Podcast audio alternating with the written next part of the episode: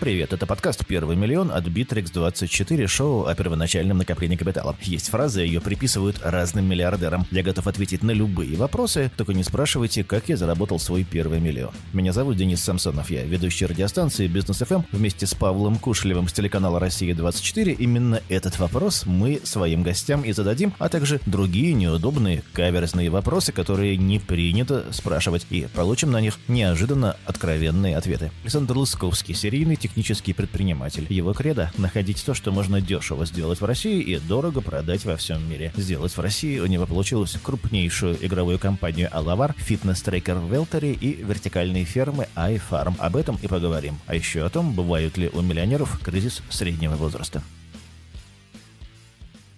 Александр, добрый день. Всем привет. Давай начнем с самого начала. В какой момент ты осознал себя именно как предприниматель, как человек, который никогда не будет работать за зарплату и наоборот эту зарплату будет платить? Мне кажется, я смотрел ваше интервью, у вас все одинаково отвечают, а я никогда ни на кого не работал, сравнить не с чем. То есть вот в 17 лет у меня был какой-то первый бизнес, и все, с тех пор. Ну, то есть выбора не было, не было такой не идеи пойти куда-то устроиться, сразу было прям вот мысль, буду делать что-то свое. 17 лет – это первый курс. Да, мы и делали что, и что игры такое... на заказ. И что на заказ? Игры компьютерные. Ну, да, а кто придумал, каким образом? А до этого ничего не делал. Мы так сразу так, ух, хорошо.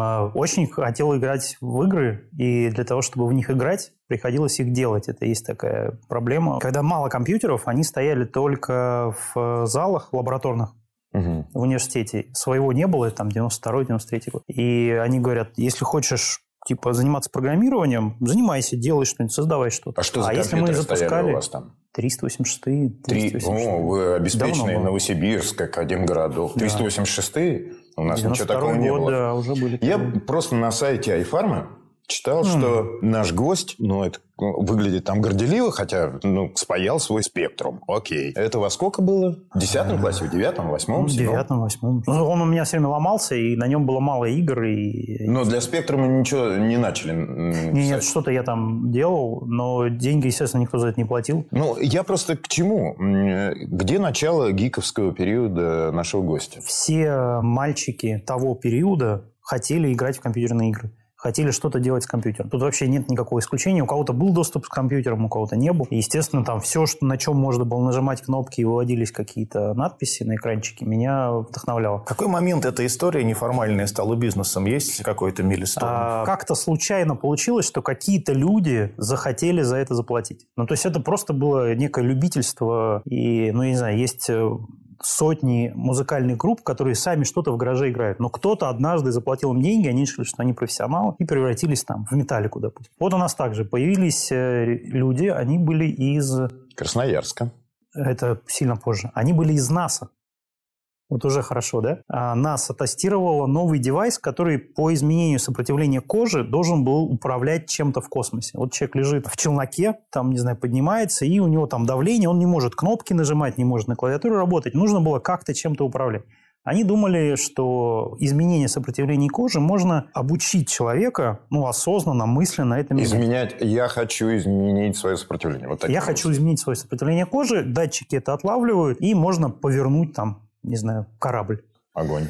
И а, делали это, конечно, Новосибирск, конечно, русские. И дальше девайс был сделан, и раздали куче университетов задачу «напишите тренажеры», и все думали, что правильный тренажер – это игра. И вот спускается очередной преподаватель университета в эту лабораторию, Владимир Фаршатов.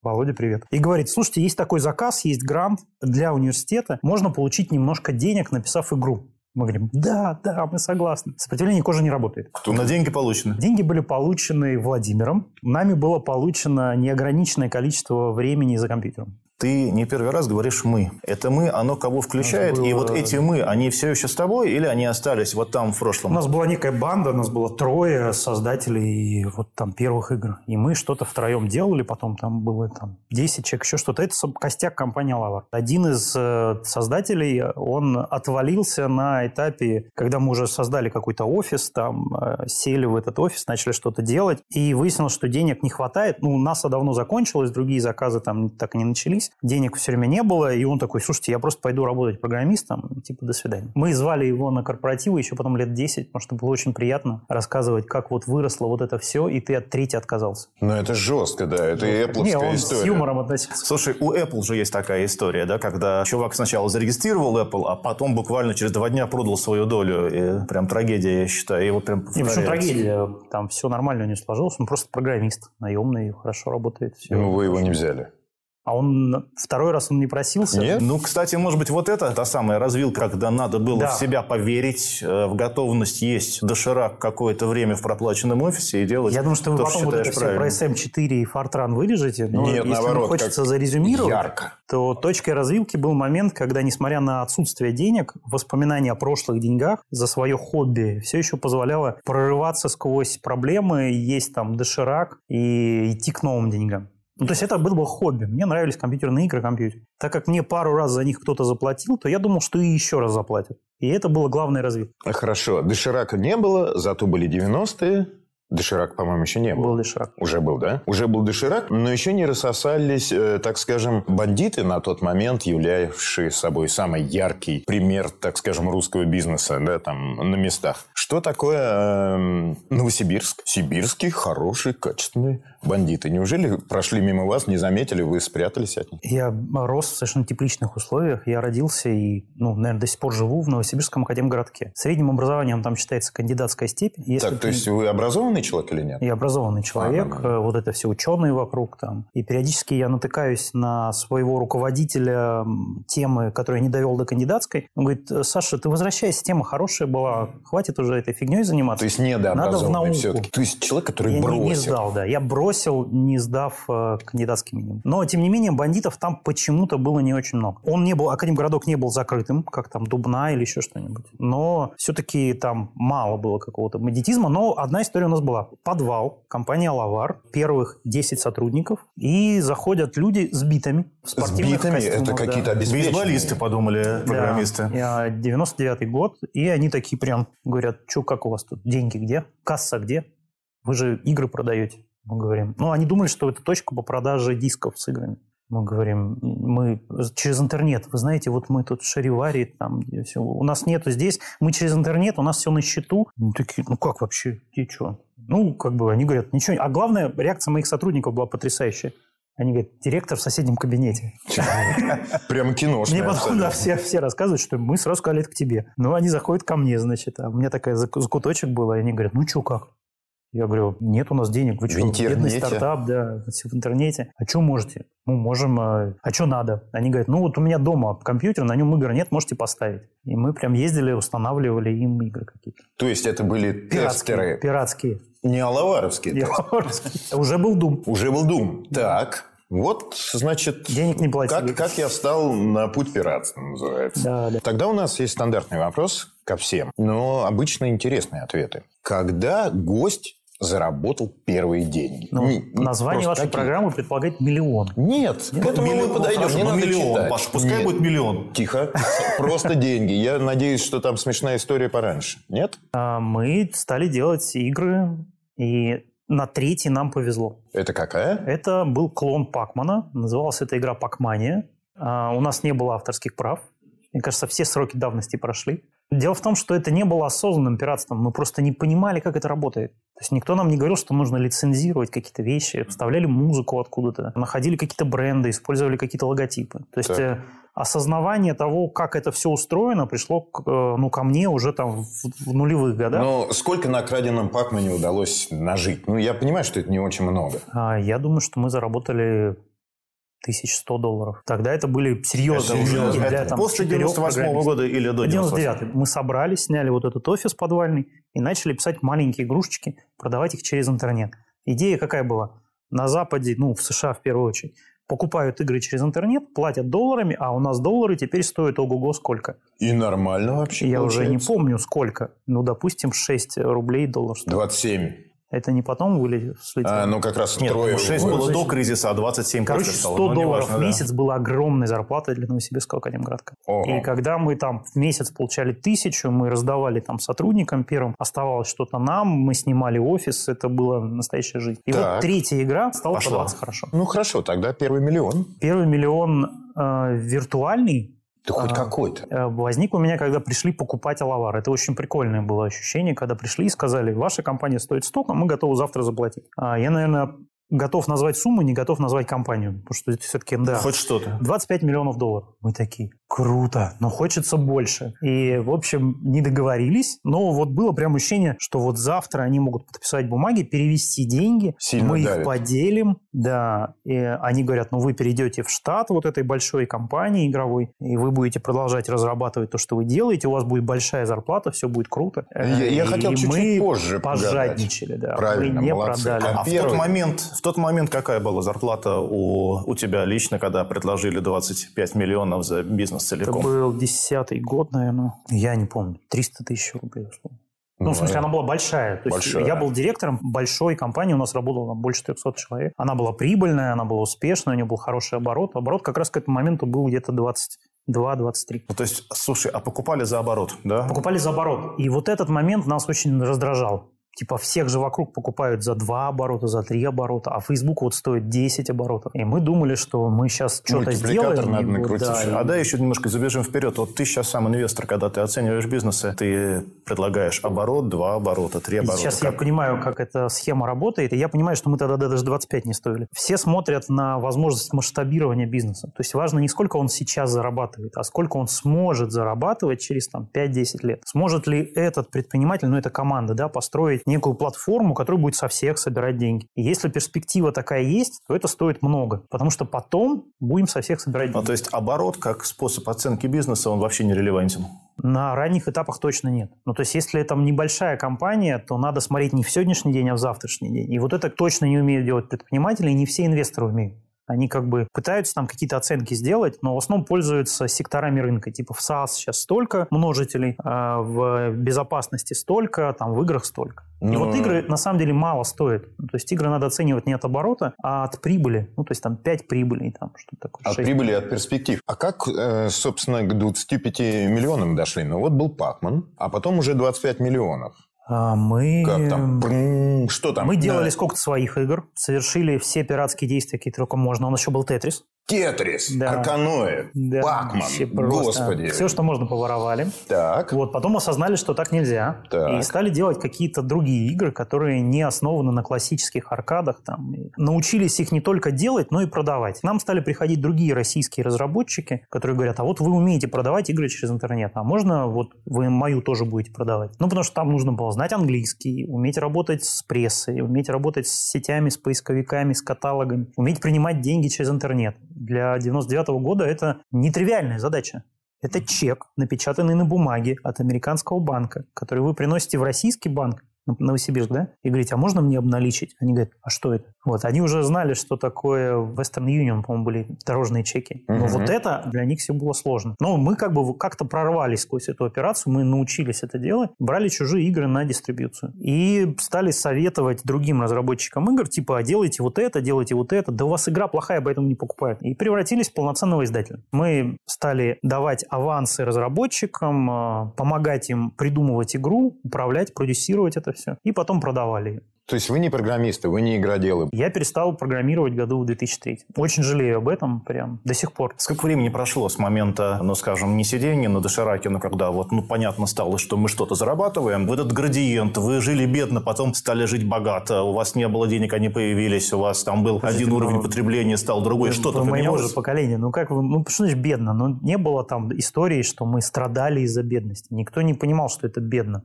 Ну, было там меньше одежды, меньше еды, никто не понимал, что такое Я вот помню, что там. такое богатство. У нас первый заработавший человек, женщина, начала покупать воду в магазине. Да. Воду. И все говорили, совсем она сбрендила. Ну, в смысле, вон кран есть. Ну, что, безумная просто баба какая-то. Она покупала воду. Вот это был признак богатства, причем неразумной траты этих денег. И тем не менее, вот что-то в жизни, какие-то ощущения сдвига, связанные с тем, что бизнес резко пошел? Ну, в смысле, у меня был автомобиль Ford Focus. Ну, то есть у меня не было Мерседесов, Феррари, еще что-нибудь. Никогда.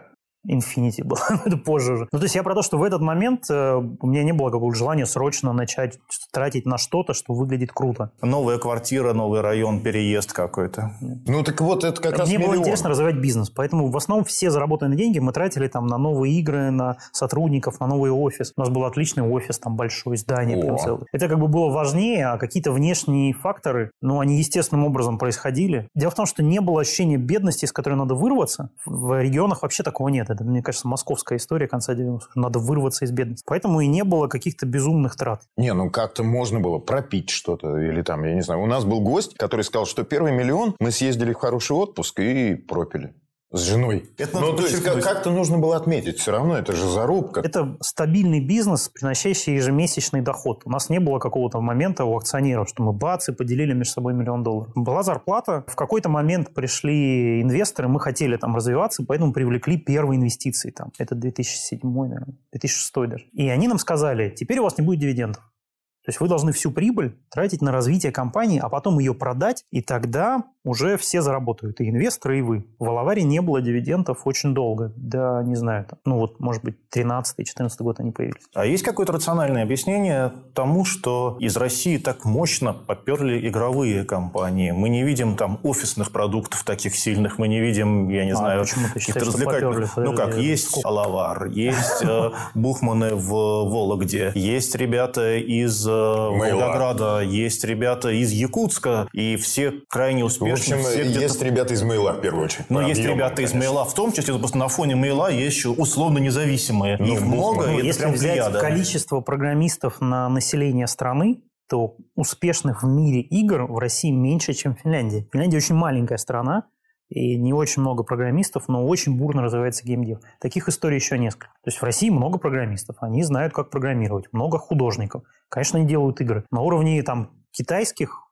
супергигантов это не так заметно. Не, ну на на уровне уровне финского суперуспеха одного. Одного, в общем. Почему одного? Ну, там а- есть э, Supercell, А, ну там Supercell, да, есть да, да. э, Rovio, там еще несколько компаний. Ну, то есть вот то, что мне как аутсайдеру этой ин- индустрии кажется русским успехом, на самом деле на мировом уровне является просто нормальный уровень из России. Ну да, вот в России есть Я там думаю, 3, что 4, Россия 5, там 6. даже не считается, да? Не считывается. Считывается, наверное, вот, э, ну, история с Бухманами, она действительно прекрасная. Отличные ребята, очень восторгаюсь тем, как у них все получилось. Из Вологды. Это еще хуже, чем Новосибирск и Академгородок. Ну, то есть они построили действительно огромную, крутую компанию. Таких случаев немного. Вот, есть э, Zeptalab там с э, Кадзероп, есть э, в Мыле отличные истории. Ну, А, мы они, в есть- общем, все покупные. И я как раз хотел бы задать вопрос, почему Мильнер вас не купил? Но не может быть, чтобы не пытался. В какой-то момент к нам стали приходить, предлагать... То есть приходил э, да. все-таки mail. И у меня был... 25 э, миллионов оттуда. Нет. Все друг друга знают, мы до сих пор там все так или иначе дружим. И вот какие-то вещи сейчас рассказывать публично не все готовы. Хорошо. То есть это там сложный был период поглощений компаний. К нам несколько раз приходили, но у нас было неправильное ощущение головокружения от успеха. То есть э, это связано, не знаю, с моим личным э, характером, что мне несколько вещей давалось легко, вот там конец 90-х, начало нулевых. Я думал, что дальше оно все будет прямо так же переть. В какой-то момент э, компания Лавар росла в три раза в год. И это, ну, конечно, головокружение от успеха. А ты считаешь это ошибкой, то, что ты не принял тогда предложение о слиянии Я очень много совершил ошибок. Я Не, ну это прям, ошибка или это было нормальное решение сейчас ретроспективно? Ну, конечно, надо было продавать. Серьезно? Надо было либо перевозить все в Москву и ну, как бы менять топ-менеджмент, менять стратегию выхода на рынок, менять э, платформу, менять модель монетизации. То есть нужно было в очередной раз переделывать всю компанию. Я говорил, «Ну, у нас и старая, хорошая, все будет нормально. И Ну, Вологодские ничего такого не сделали. они как раз переделали. А, переделали. Они начинали с небольших скачиваемых игр, сделали огромную фри-плей компанию. Playrix. Слушай, а вообще вот ощущение, что и так хорошо получилось. Ну, опять же, с точки зрения человека внешнего, кажется, что от, отличный бизнес хорошо развивается. Отличный бизнес. Денег. Я так понимаю, Но что можно было лучше. Да, не да. развивается лет 10, не стал наверное. Playrix, да, давайте, если уж сравнивать. Да. да. Не стал. Не стал Electronic Arts, не стал Blizzard. А мог? О, а ну... чего? Амбиции были такие. Мы хотели Серьезно? сделать очень круто. Но Мы это, в какой-то момент у нас гиганты. был к этому, как бы, все, все потенциалы были. А вот мы подошли к теме, которая э, мне очень лично интересна. Скажи, пожалуйста, а бывает ли у миллионеров кризис среднего возраста? Я такой условный миллионер, но кризис среднего возраста у меня, конечно, был. Он заключался именно в головокружении от успехов. Я думал, что все, что я делаю, я делаю правильно, потому что мне везло раньше. Ошибка выжившего, это называется. И в этот момент я плохо анализировал свои действия и такой немножко по нытию ушел, не слушал умных людей и совершал стратегические ошибки. А умных людей было много вокруг? А у меня в совете директоров сидели потрясающие люди. У меня Сергей Белоусов сидел, например. Это Акронис, Параллельс и так далее. Ну, Сейчас очень умный. Очень и, умный человек, который И настолько мне... энергичный, что ты иногда считаешь, что тебе нужно очень далеко отбежать. Он очень энергично давал мне правильные советы. Я говорил, какая-то фигня, ты не разбираешься в моем бизнесе. Сейчас я, ну, как бы иногда... И, кстати, скорее всего, он не разбирался, советы. но был прав. Он был прав, да. У меня вокруг много было людей, которые давали правильные советы, но ошибка выжившего и долгая пауза между кризисами. Дело в том, что нас не затронул кризис 2008 года, наоборот, курс доллара в очередной раз вырос, и мы стали зарабатывать еще больше, потому что Алавар зарабатывал основные деньги за границей. И я такой, у всех тут вокруг проблемы, а я пойду куплю себе новую Infinity. В августе 2008 года я покупаю себе самую нафаршированную Infinity. Вот, пожалуйста. Сколько стоил этот Infinity? Да я сейчас уже не помню. Вообще, сколько может стоить Infinity? 3 миллиона рублей. Не, ну она там нафарширована. Хорошая машина. Да не, хорошая машина Infiniti. Но это такая, это не Lamborghini на самом деле. У нее ценовой потолок все-таки есть там. Ну, это премиум автомобиль все-таки. Ну, да. То есть это не Слово... Nissan, это вот... Слова плохого про Infiniti не скажу, но это не Lamborghini, это не какой-то Mercedes супер в коже. В Для Новосибирска это было газ. круто. В Новосибирске было две Infiniti весь конец 2008 А чей второй? Чей второй? А, ну, я не знаю, ну, просто они сказали, мы продали а, таких дорогих машин Хорошо. Две. Очень хорошие люди были в совете директоров. А были плохие люди по пути становления бизнеса, были кто-то, кто резко разочаровал. Э, может ну, быть, э, конечно, воры я... или, не знаю, там недобросовестные партнеры, с кем-то расстался и с тех пор не разговариваешь и вообще разговаривать не будешь никогда. Очень много разных было историй. Сейчас, ну, я 20 лет занимаюсь бизнесом. Чего только не было. 23, наверное. Ну, то есть э, я, наверное, не готов сейчас вспоминать, по фамилии говорить, вот этот нехороший. Нет, по фамилии не надо. Самое я в основном отношусь к этому как бы это, скорее всего, всегда были мои ошибки, когда я давал либо слишком много власти, либо слишком много веры и думал, да он хороший человек, он все сделает хорошо. Сейчас я чуть более параноик, все перепроверяю. Там. Когда люди меня обманули, а, если я директор компании, виноват всегда я.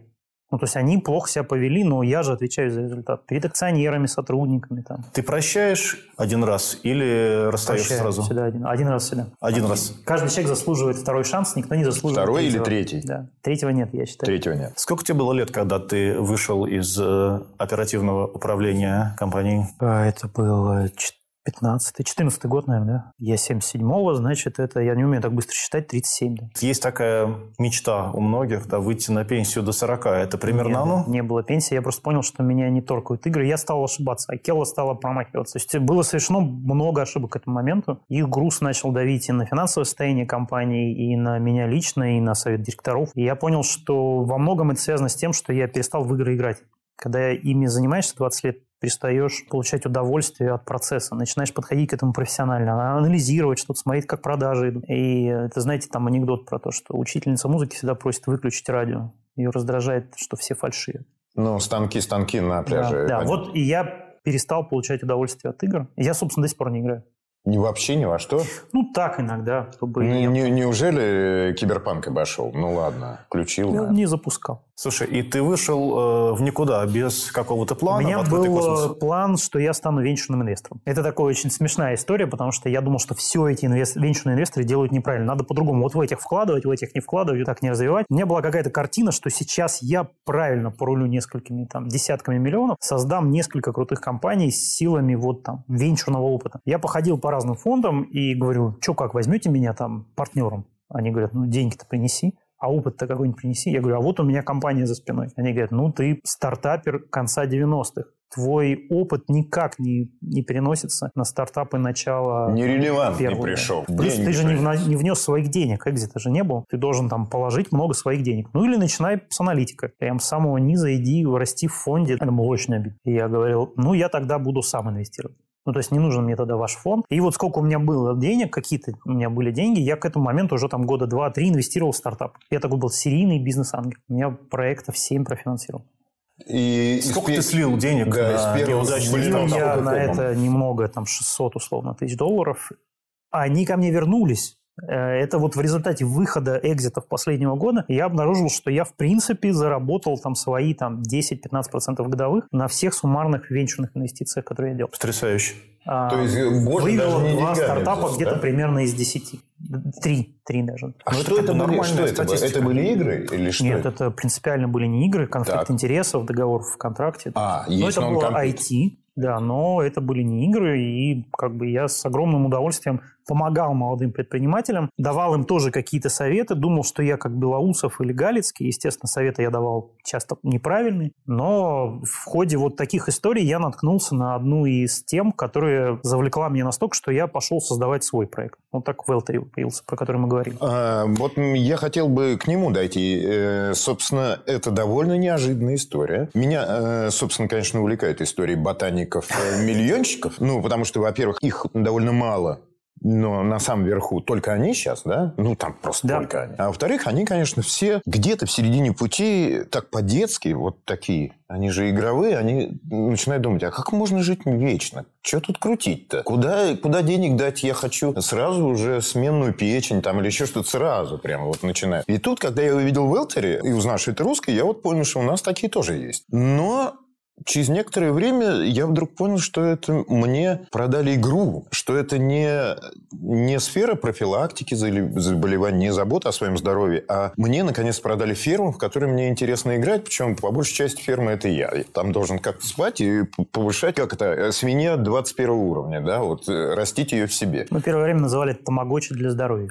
Так, во- во-первых, как нашли и вообще в чем была мысль и почему э, бросили интенсивно заниматься? Была компания, она сейчас есть, называется Веда Пульс. Они занимаются... Веда? Веда Пульс. Они занимаются аюрведой на Я вот научной знал, что- основе. Что там что-то есть такое шаманизм А это история про замер вариабельности сердечного ритма, там, ну, ЭКГ, по сути, и вывод из него там всяких медицинских данных. Это доказательная наука, все нормально, всё это работает. Это правда работает. Замеры работы. Да, и э, что делают там индусы до сих пор и делают последние 5000 лет? Они пытались поймать пульсовую волну, из нее вы- вытянуть данные о том, как работает организм. Поэтому они вот так вот пальцами, очень натренированными, замеряли там три разных пульсовых волны. Мне казалось, что это просто толчок крови и электрический сигнал. Вот так вот она сейчас Мы сейчас можем углубиться в медицину, Не-не-не, и это вы точно вырежете, но Да. как бы организм работает достаточно сложно. И э, как бы его задача, мы внутри пещерные люди все, да, задача выживать в неблагоприятной среде. Если вот здесь сейчас залает собака,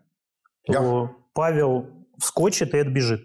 Вот для того, Я чтобы, для того, чтобы режим твоего тела перестроился на вот это «бей или беги», должны сработать определенные физиологические механизмы. Для того, чтобы они срабатывали, существует э, вегетативная нервная система, да, там существует нерв, он называется блуждающий. Он блуждающий, потому что он неровный. Вот здесь ровный нерв, а он такой блуждает. И вот в момент, когда уши услышали лай или там глаза увидели льва, этот нерв подает сигнал органам. Сердце начинает быстрее биться, легкие начинают там раскрывается вел, начинает больше засасывать э, кислорода, отключается переваривание пищи, а, снижается там уровень потенции, останавливается слюноотделение, это интересный эффект. А, ну и, естественно, надпочечники выделяют кучу всяких гормонов, адреналин, и вы бежите куда-то. Вот, потом, опа, оказывается, это баллонка, и вообще она в телевизоре, и не страшно. И можно это всё подышать, успокаивает. успокоить. Да, и этот же нерв подает другой сигнал. Вот так как сердце является, работа сердца следствием того, как этот нерв подает сигнал, то из сердцебиения можно достать первичный сигнал. Что нерв говорит вашему сердцу, можно достать из сердцебиения. Это ни в коем случае не пульс, это гораздо более сложная математика, которая основана на анализе расстояний между ударами сердца. То есть не количество в, в сек- в Ну, вариабельность. Вариабельность, да. И вот математический анализ этой вариабельности – это математическая школа в медицине. А, Сделал ее прекрасный человек э, Роман Маркович Баевский. Э, Это прям врач первых космонавтов. То есть советский медик. И есть методология, оценивающая организм в стрессе или не в стрессе, напряжен, не напряжен, боится, не боится. И вот это все можно вытянуть. А юрведисты делали примерно то же самое. То есть они пытались анализировать сердцебиение, настраивались там как-то на оценку вот этих пауз, и исходя из этого говорили, вы напряжены таким-то образом, у вас, скорее всего, печень там так-то работает. И я нашел стартап, который попытался сделать и сделал научное обоснование вот этой пульсовой диагностики. Они снимали ЭКГ и показывали традиционные юридические вот эти все там доши, это, по-моему, называется. И это хороший айтишный стартап, IT-медицинский. Он продается во многих странах мира. Это прям девайс, вы замеряете, вам все показывают. Проходит проверку вот этими пульсовыми диагностами там, с точностью 97%. То есть у них совпадают ответы. Я проинвестировал туда деньги успешно. Сразу говорю, что это хороший, отличный проект. Успешно, но не вышел еще. Уже вышел, а, я от всего вышел.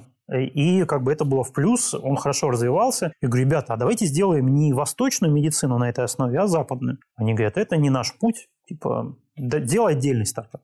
И мы как бы договорились, что я иду делать еще одну штуку, которая на профессиональной западной медицине основана, а не на восточной. Так э, появился Велтери, я думал, что я выступлю обычным инвестором, нашел прекрасных кофаундеров, которые, собственно, и делали весь продукт, дал немножко денег, э, помог немножко собрать денег, и так появился Велтери. Так, но про космос это хорошо, но главное, что даже если доказательная медицина, заработать на этом трудно, потому что, насколько я вижу в других устройствах, а сейчас, ну, в общем, за это время вариабельность стали мерить все и стали в этом... Более-менее, но, например, не дают им мерить то одно, то другое, то третье. Из пульсовой волны можно попытаться еще что-то вытащить, да? То есть нормальная, так скажем, академическая медицина считает вас либо жуликами, либо э, людьми. Совсем нет. Вариабельность признана всеми. Это нормальная, хорошая, фундаментальная, доказательная медицина. Да? То есть никто не спорит с тем, что можно определять состояние напряженности организма по вариабельности сердечного. Не, не, я вообще про гаджеты, э, отношения между академической медициной, вот людьми Все, со стетоскопом. И вот этим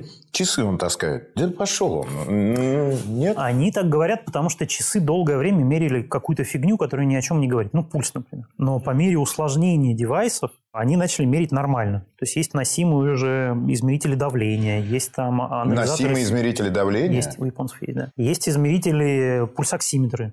Ну, пульсоксиметр да. у всех, да. А, вариабельность сердечного ритма начали мерить. Вот на мне часы, которые 24 на 7 меряют вариабельность. Не пульс, а вариабельность. Ну, эти тоже меряют. Ну, они так. Хорошо. Скажи, пожалуйста, а может быть, все-таки дело в том, что врачи инстинктивно чувствуют, что в этом конец Угрозы. приходит, когда в режиме реального времени будут собираться данные, эти данные будут искусственным интеллектом обрабатываться гораздо точнее, чем это может сделать врач в силу своей компетенции. И, в общем, половина, может быть, там большая часть медицинского сообщества пойдет идет вслед за шоферами и бухгалтерами. Они, они понимают это, но вряд ли они боятся этого. А просто что... не хотят связываться?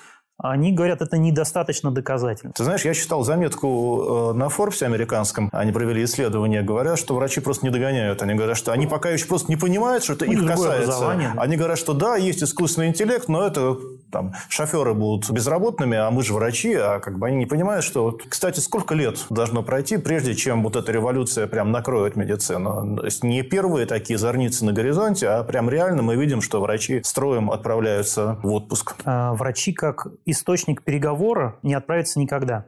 То есть вы уже сейчас в ресторане можете приносить блюда роботами, но ходят официанты, вы поговорить хотите. Поэтому врач как переговорщик, он останется Количество долго. врачей, которые а потребны врач для как этого, диагност но... уже помаленечку исчезает. То есть э, очень многие девайсы сами делают выводы лучше любых врачей. Там есть э, сложные системы типа IBM Watson, которые делают совсем сложные выводы. Есть масса стартапов, которые анализируют флюорографию, рентгены. И в этот момент врач является ну, коммуникатором, расшифровывающим. Решающим устройством, которое выбирает. Или верификатором. Ну, то есть вот этот штампик, где написана фамилия врача, он юридически... Конечно. Я так понимаю, что вы серьезно решили э, заняться здоровьем. Ну, а, а лично что мерите? Что записываете? Сколько спал сегодня? Я долго искал э, один девайс, который решает все проблемы. Я его нашел. Компания Garmin, купив несколько стартапов, дошла до точки, где они действительно хорошо анализируют много параметров. Это и спорт, и вариабельность, и сон, и восстановление организма. И сейчас пользуюсь только Garmin и велтри. Все. Ну так что меряешь? На какие параметры своего организма ты а, смотришь? Сон, стресс. Ну вот как бы body battery, там есть такое понятие, в Eltry это называется батарейка, в Garmin body battery. Это насколько организм готов к сложным нагрузкам. То есть я всегда могу вот там открыть телефон и, или на часах отлистать и увидеть, что я заряжен там на 50%, на 100%, на, на сколько 10%. сейчас заряжен? 50? Могу отлистать, ну 50, наверное. Не, ну я думаю, что больше там. То есть я проснулся, проснулся 95, посмотрел, э, почему не 100, нашел, что у меня был сбой в сне, сказал, ага, и ну вот прошло полдня. Ага. Это... То есть я анализирую, что влияет на эту батарейку, на мой стресс. И Слушай, на твои батарейки хватает на рабочий день? Если я перед этим не выпивал, и не бегал марафон, то, конечно, хватает. Хватает, а, дотягивает. Ага, то, есть, ну, то есть я научился как восстанавливать батарейку до 100%. Да. То есть реально сон и вот это вот э, Сон и постоянно... физическая нагрузка. Ну, то есть каждый организм индивидуальный. И любые мои советы не подойдут кому-то. Именно для этого и создан Велтери, который настраивается на конкретного человека – и под него делает отдельную нейронку, по сути. А, но вот как бы я свой организм пять лет изучаю и там сделал про себя какие-то выводы. И для меня самое главное было даже не дожить до 100 лет, а иметь э, максимальную продуктивность как предприниматель мозг. То есть я хотел достичь э, эффективности, думая. Вот так. Мы вот сейчас говорим про вещи, которые тебе, очевидно, интересны. Мы затронули тему, я смотрю, ты так активно в нее втянулся. Я все время, когда мне попадаются люди, у которых есть много денег, я спрашиваю, куда вы их тратите? А то я вот трачу Это на стартап, же игра, а вы куда? пассианс или а что? куда они такие вот тратить? Мне тоже всегда интересно. Ну, чем выше IQ, тем меньше у них ответов на эти вопросы. Все инвестируют. В Стратегия. Стратегия. А расскажи, пожалуйста, про личные финансы. Ты сказал миллион на счету. А как ты структурируешь свои личные финансы сейчас, когда ты, ну, судя по твоим словам, скорее в стадии инвестирования, чем в стадии зарабатывания? Есть ли какой-то фонд неприкосновенный? Есть ли какой-то фонд рисковых инвестиций? Есть ли какая-то часть там аллоцированная на семью и детей, которые ты не трогаешь? Или вот есть какая-то структура? Есть на семью у меня двое сыновей, но я не планирую кормить их всю жизнь. Старшему вот 19. Я представил, представил себе, что вот до окончания окончания университета я обязан, а дальше нет. Поэтому есть какие-то деньги до вот этого срока, там, а младшему там, 16. И я как бы действительно, наверное, их аллоцировал. Вот. А про все остальные я не придумал, куда их деть, кроме инвестирования в стартапы. То есть есть какой-то, или его нет, э, неприкосновенный запас, который лежит в золотых слитках, там, биткоинах? Я что всегда вот... могу заработать. Биток? Неужели ни одного нет? О, меня кинули, вы же спрашивали, кто кого кидал. Так. Когда биток пошел вниз, у меня было 5 э, машин майнеров. Я сдал их в майнинг-отель, потому что ну, дома держать это уже бесполезно, они греются, шумят. А, а сколько намайнил к тому моменту? Ну, ну сколько там 5 машин могу намайнить? Сколько угодно, ну, несколько тысяч долларов. Ну, то есть отбил машины там, э, и как-то вот. Потом я все это сдал в майнинг-отель, и они помайнили, а потом сказали, типа, невыгодно, остановили. Сейчас-то снова выгодно, и я пытаюсь пятый месяц этих людей найти. Они исчезли со всеми Слушайте, а в Новосибирске... Это вот нехорошие люди на пути бизнесмена, да. Есть свои дешевое электричество или нет? Просто Они я находили там варианты. Потому что в Иркутске мне рассказывали, что там был просто майнинговый рай. Там да. в любой гаражный кооператив Для того, бандиты я... и милиционеры с тепловизорами заходили, чтобы искать. Для того, чем я занимаюсь, важно дешевое электричество, там вертикальные фермы. Поэтому я знаю все места в мире, где дешевое электричество. В двух словах, вот э, давай считать, что я суперинвестор, и мы с тобой едем в лифте. И у тебя есть 10 минут, и ты можешь убедить меня вложить деньги в вертикальную ферму. Расскажи в сжатой форме, почему я должен это сделать. Человечество выращивает еду там, где позволяет природа. Ну, то есть либо тепло, либо, наоборот, там прохладно, в пустыне же нельзя. А, есть сезонность, и потом эту еду, если она свежая, не термически не обработанная, везет на другой конец мира. То есть в Москве мы едим руколу, которая выросла в Израиле, или томаты, которые выросли в Марокко. За счет э, того, что ее нужно вести, ее выращивают невкусную, чтобы она доехала, ее обрабатывают пестицидами, она там, ну, химическим газомодифицированной средой, в которых она едет. То есть это плохая еда, которая вредная для человека, и для планеты. Мы создаем огромный углеродный след, мы там много перерабатываем, эти пестициды отравляют вообще планету, умирают пчелы. Да? Есть технологии, которые позволяют выращивать локально любую еду, там овощи, ягоды, зелень, фрукты даже. Но для того, чтобы эта технология работала, нужно ее локализовать э, в виде работы без агрономов. Столько агрономов нету в мире, чтобы обслуживать локальные маленькие фермы. Поэтому перед человечеством стоит задача автоматизировать локальное выращивание еды. И мы решаем именно эту задачу. iFarm – это IT-компания, Мы делаем электронного агронома. Слушай, э, я вот суперинвестор, я читал, что мясо выращивают в пробирке, и я читал последние новости, что Та же проблема древесину, производства. древесину выращивают в пробирке. Может быть, правильный путь – это не пытаться копировать природу, а пойти вперед и сделать некие заводы, где в пробирках будет выращиваться клубника прямо вот слоями или печатать ее там. Клубнику проще вырастить э, натуральным образом, просто в искусственно созданных условиях. То есть это не естественная грядочка у бабушки на даче, а это полка, по которой там течет пробирки гидропоническая пока дорого. Я правильно понимаю? Пока дорого и, скорее всего, еще лет 15 будет дорого. Я, я понимаю, когда речь идет о помидорах, я родом из Волгограда, и всю свою школьную, значит, сентябрь-октябрь я проводил на плантациях помидорных. Я знаю, что это такое. Это страшное оружие, потому что это сливки в основном очень твердые, ими очень удобно убивать врага, ну, довольно далеко можно попасть в него, еще что-то. Совершенно невкусные. В общем, это то, что в Советском Союзе использовалось вот для Долгое этого хранение и транспортировка. Да, это ужасно вообще. Почему у вас-то это Подожди, у, должно с- быть? у себя на огороде как вы выращивали томаты? Совсем ведь другие были? Это очень-очень сложно. Это очень сложно. Ну, они же были вкуснее. Не, конечно, бычье сердце какое-нибудь, но это очень нежные, Он очень не дорогие. Ну, в общем, Он это- лежит у бабушки под сервантом на газетке, вот это вот все. И он в этом состоянии вкусный и мягкий. Вести его куда-то сложно, особенно в Е- более того, его вырастить еще непросто. Себестоимость помидора в вертикальной ферме, она ниже или выше, чем себестоимость помидора, собранного вот там на полях, где Паша стрелял сливами? Не сливами, а сливками. Она очень зависит от стоимости персонала и стоимости электричества. То есть это я не могу ответить про вообще. То есть есть места, где Есть ниже, места, есть где места, выше, где есть выше, а в В среднем Италии непонятно вряд ли пока. у нас когда-нибудь будут вертикальные фермы. В двух словах бизнес-план. Когда это начнет приносить деньги? Когда это Мне станет или большим клиентам? бизнесом? Ну, хороший вопрос. Мы продаем говоря. оборудование и э, технологии. Ну, то есть это доступ к этому электронному агроному в виде SaaS-платежей. То есть люди То есть вы не обеспечение, а это подписка Это на... подписка и расходники. Это как Нестле.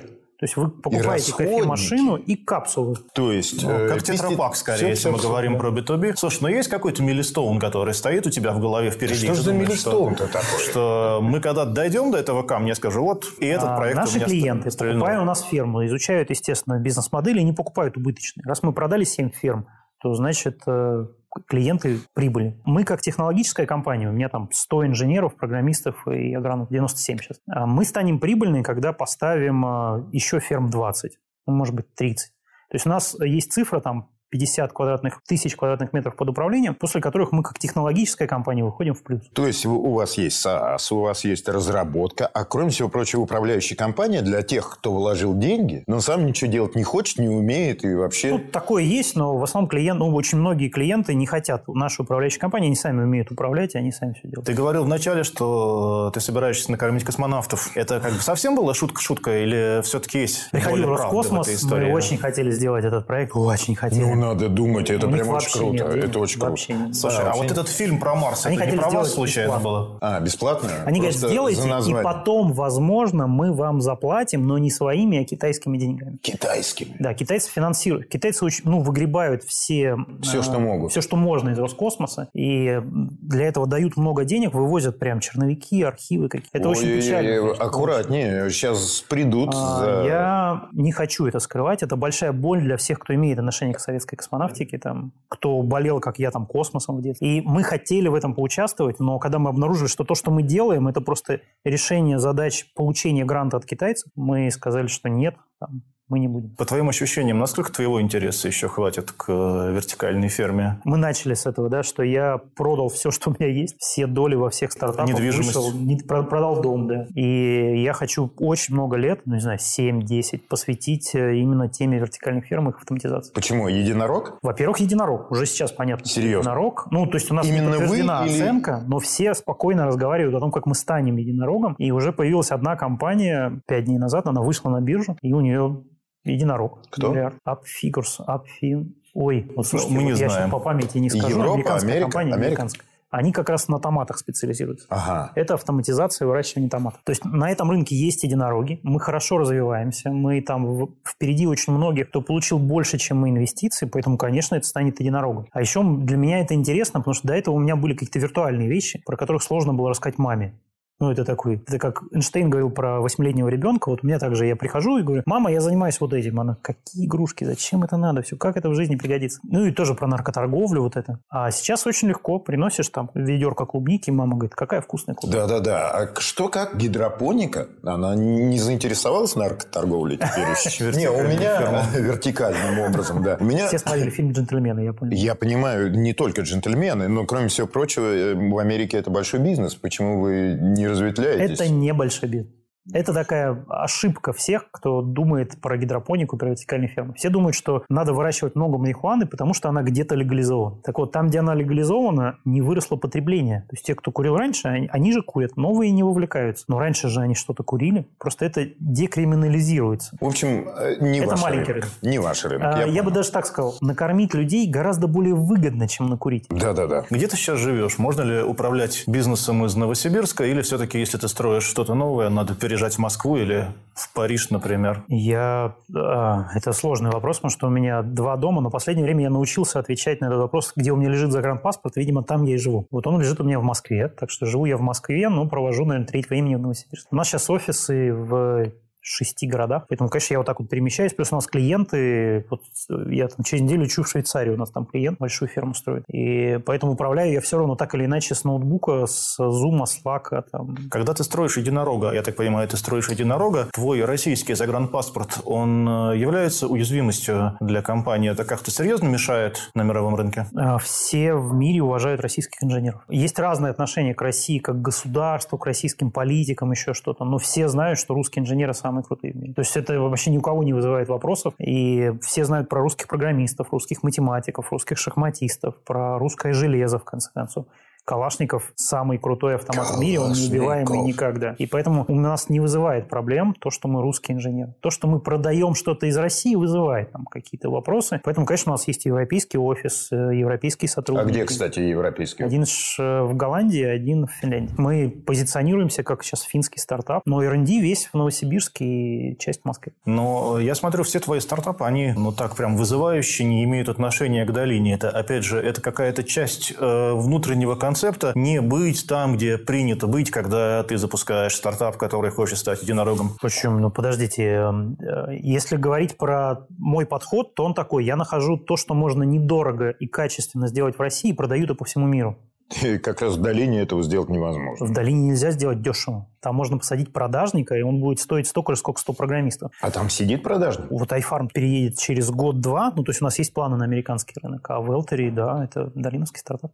Ну, это уже теперь, это мои кофаундеры, люди, которые сделали, собственно, в Элтере, я только там инвестор, да, они, у них планы именно в долину. Я хотел бы все-таки Кайфарм, потому что я вижу в этом какую-то фантастику. Когда мы начинали разговаривать, было про Успенского что-то. Мне кажется, что любой человек из IT-отрасли, он, кроме всего прочего, что хотел очень играться в детстве, он очень много фантастики читал. Ну, Да. вот мне кажется. Вот мы можем потом спросить, кого именно и что именно. Ну, в основном про космос у нас, конечно, Советский Союз, но все-таки я вдруг увидел в этом какую-то совершенно фантастическую историю, потому что вертикальная ферма – это не просто как поближе к себе помидоры вырастить, а это как э, помидоры вырастить очень быстро, например, или какие-нибудь сладкие, или какие-нибудь э, кубические, еще что-то. Я в каком-то из интервью слышал про базилик, а мы научились там, типа, мы его на пятый день подмораживаем, он становится вот таким каким-то, еще что-то. То есть вы уже какой-то вот этот мутагенный фактор в бизнес воткнули. Вы мучаете растения, чтобы они были вкуснее и быстрее росли. Дешевле, да. Мучаем не мы. То есть надо понимать, что мы стоим на плечах гигантской индустрии агротехнологий, которая делается людьми. Ну, то есть сейчас просто это делают живые люди, живые агрономы, агрохимики, специалисты по защите растений, еще что много профессий. Это очень крутые люди, которые много лет изучают, как это работает. Мы берем какие-то методологии оттуда и автоматизируем. То есть мы своего пока в агрономию ничего не принесли. Мы принесли много в автоматизацию. Мы надеемся, что наша нейронка, которая уже сейчас там сама учится выращивать, она однажды принесет какую-то неожиданную штуку, которую люди не придумали. Ну, вот, например, она будет светить другим цветом, и базилик станет там более сладким. Или томат станет квадратным, как ты говоришь. Но пока в основном мы используем наработки, которые сделаны людьми. Просто мы их автоматизируем. Экспериментов с виноградом. Очень волнующая меня тема. Я Э, не было, весь да? создан вокруг идеи сделать свою кинзмараули. Я даже не буду сказать. Кинзмарауль! Кончкару и Кинзмараули. Дело в том, что Господи. Кончкара – это конкретный регион в районе Грузии, где растет э, сорт. Ну это же ужасно, да? А Нет, почему он белый микс? создать Вот Где растет конкретный прекрасно. сорт винограда, если вы эту лозу вывезете в другую долинку, другой вкус, и все, хончкара не получится. То есть грузинские вина, крепленые, грузинские, вот такие густые, Они не крепленные, ну и насколько мы близки Там к есть этому счастью. особенности, связанные с как раз климатом, с тем, что это горная долина, там короткий световой день, э, глиняные почвы особые, дожди там приходят с моря, там как-то выливаются. Эту штуку нельзя повторить в другой долинке. Вы получите другой вкус А винограда. в вертикальной ферме? Я надеюсь дойти до этого. Пока нет, пока у нас не растет винограда, но однажды будет. А что растет? Очень много видов зелени, там около 80. Салат. Салаты, пряные травы, там розмарин и так далее. Клубника. Клубника растет. Клубника растет, и клубника самая вкусная в мире. Если вы хотите самую вкусную клубнику, Где? это наша. Так, а что на ней? Клеймо какое-то?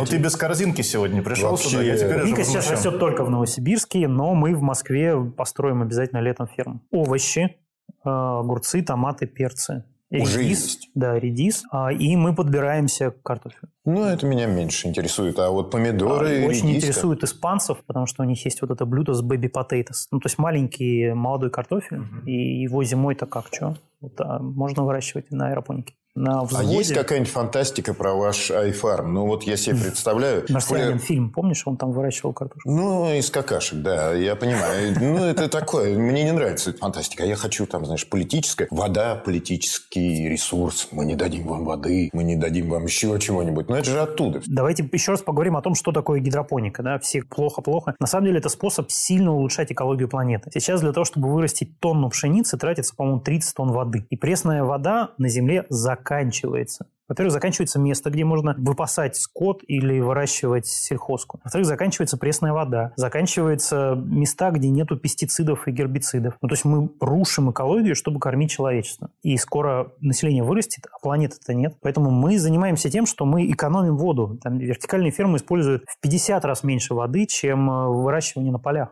Вообще не используем пестициды. У нас нет углеводного следа, у нас нет газомодифицированных средств для хранения еды. Когда вы едите нашу еду, не может быть аллергии потому что нет пестицидов. То есть это полезная история про то, как в будущем меньше вредить э, и Опять же, человеку, и планете. Можно меньше людей, потому что лю- люди вам меньше нужны. А, еще мне очень понравилось, у вас же какие-то управляемые ультразвуком шмели есть. Это вообще, вот это просто Там плохая фантастика. шмели, да. Плохая фантастика. Зачем вам управлять ультразвуком клубнику, клубнику надо опылять. Так, надо с одного ли- цветочка на другой переносить э, пыльцу. Это можно кисточкой делать. так. И когда у нас там 300 кустов в лаборатории, это делает кисточкой лаборант. А когда у вас там 5 тысяч кустов, 10 тысяч кустов, да, выпускают живых шмелей, ничего там плохого нет. Причем здесь ультразвук? Или вы им вживляете что-то? Их немножко колбасит, когда лампы там, ну, лампы излучают там. И вообще они не любят жить, наверное, в ну, они, банке. они не понимают, где солнце. Да-да-да. Тяжело, да. Поэтому там есть разные способы, как им помогать. Там, То есть сейчас хорошо. Пишут о том, что куры и свиньи в нечеловеческих условиях, а в вашем случае вы пытаете, мучаете шмелей или кого? Шершни? Я, там? слушайте, я не могу у них спросить, счастливы они или нет. Так но- и с курой тоже почти никто не разговаривает. А, Дело в том, что когда мучают куру, ее потом едят. Это у вас снижается резистентность к антибиотикам. И это плохо.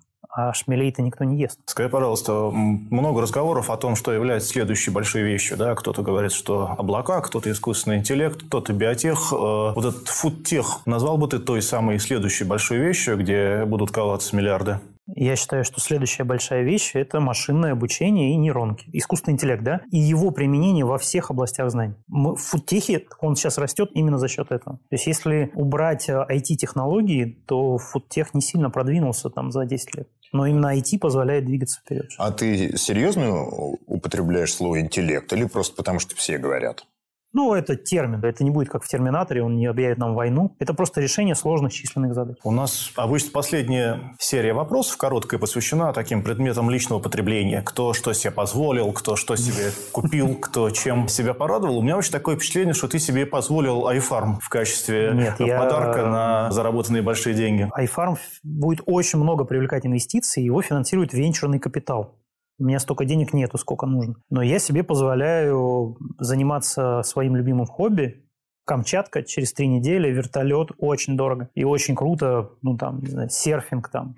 Несмотря на закрытие границ, я отлично посерфил. Дом на Шри-Ланке или на Бали? Рядом Я, с я Волной. считаю, что арендовать выгоднее. А, я не, не владею, но арендую. Я-то вообще, конечно, считаю, что, э, конечно, еда едой, а здоровье... То есть можно найти себе, может быть, горизонтальную ферму. А вот э, какое-то умение управлять своим телом или понимание, как оно работает, а мне кажется, что это гораздо больше рынок. И поэтому я-то вашей вертикальной клубники еще не едал, а вот все, всех этих велтерей еще всякой дребедени, простите, у меня очень-очень много. Я надеюсь, что я после эфира с вами поговорю, потому что есть ощущение, что это для меня вот новая такая игрушка прямо. Вот такой большой тамагочи, который довольно много денег потребляет. И, по-моему, похож скорее на плацебо. И я смотрю, что наш герой тоже оттуда выскочил и побежал э, Я выращивать. побежал туда же, на самом деле. Давайте поймем, как будет выглядеть про будущее, про фантастику. Да? Как будет выглядеть человечество лет там через 20-30. э, Вокруг нас будет какое-то количество датчиков, которые непрерывно снимают, как мы себя чувствуем, что мы едим, сколько мы занимаемся спортом, какая наша медицинская история, наши родители, генофонд. И исходя из этого дает нам советы, что есть, как заниматься спортом, как оно должно быть выращено. Исходя из некой вашей персональной медицинской карты, должна и еда быть соответствующей. Еда должна быть и безвредная, и лечащая, я бы так сказал. Наш шаг в будущее – это оцифровка всего, что происходит вокруг. Quantify yourself. Quantify self – это и еда, и здоровье, и образ жизни, сон. Там. И мы собрали некий небольшой клуб стартапов в этой области, который скоро начнет э, интегрироваться. Да. Конечно, это не будет массовая история, но мы попробуем завизуализировать хотя бы, как будет выглядеть будущее, когда все вокруг оцифровано. Начнем ли мы лучше и, главное, дольше жить, когда все вокруг будет оцифровано, мы обсудим с нашим сегодняшним гостем Александром Лысковским в нашем следующем интервью лет через 50. Я думаю, да, мы соберемся все в, том же, долго, в том же составе, такие же молодые, красивые, но уже, возможно, оцифрованные, и поговорим на эту тему.